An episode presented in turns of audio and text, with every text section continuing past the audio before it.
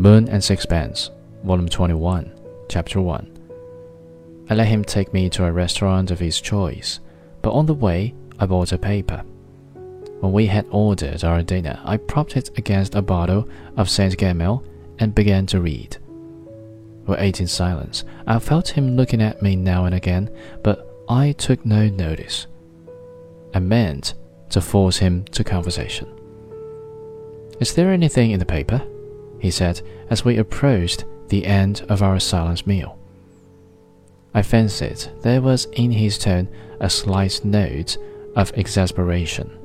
I always like to read the feuilleton on the drama, I said. I folded the paper and put it down beside me. I've enjoyed my dinner, he remarked. I think we might have our coffee here, don't you? Yes. We lit our cigars and smoked in silence. I noticed that now and then his eyes rested on me with a faint smile of amusement. I waited patiently. What have you been up to since I saw you last? he asked it at length.